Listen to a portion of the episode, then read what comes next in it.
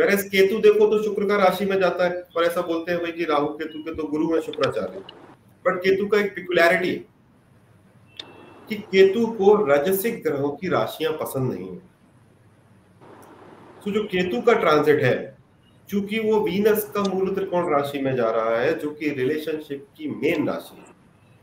और केतु आप दोनों जानते हो वैराग्य का ग्रह राइट केतु जो है मोक्ष कारक है, राहु भोग कारक है। तो केतु जब तुला राशि में जाता है तो मेजर ट्रांसफॉर्मेशन लोगों के जीवन में रिलेशनशिप को लेकर आएगा।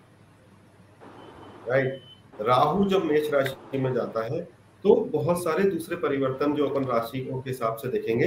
बट ओवरऑल ये जो ट्रांजिट है, वो बहुत अच्छा ट्रांजिट आप नहीं कह सकते।